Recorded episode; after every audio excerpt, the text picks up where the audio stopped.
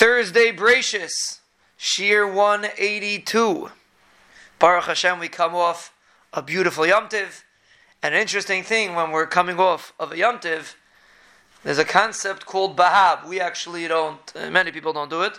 Some people do do it, different minhagim.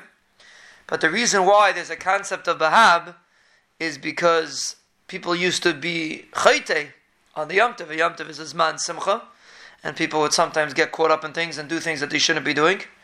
And therefore, there was a special concept of doing tshuva after the Yom Tiv to be misakin if any averis happened over the Yom Tiv. And if you think about it, it's an amazing thing. Person's coming off of a Rosh Hashanah, Yom Kippur, Sukkot.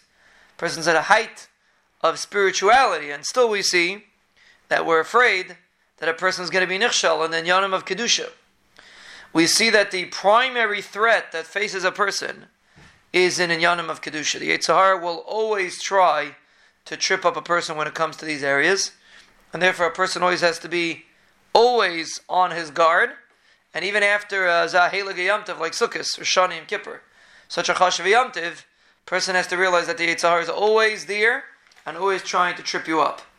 And you have to protect yourself, you have to create Shmira that should maintain protection, that you shouldn't chas v'shalom fall in and do an aver. And as we're coming off of this yomtiv, facing the winter, this is how we should look at it. Realize that the Yetzer Hara is out to get us, and he's going to try his hardest to trip us up.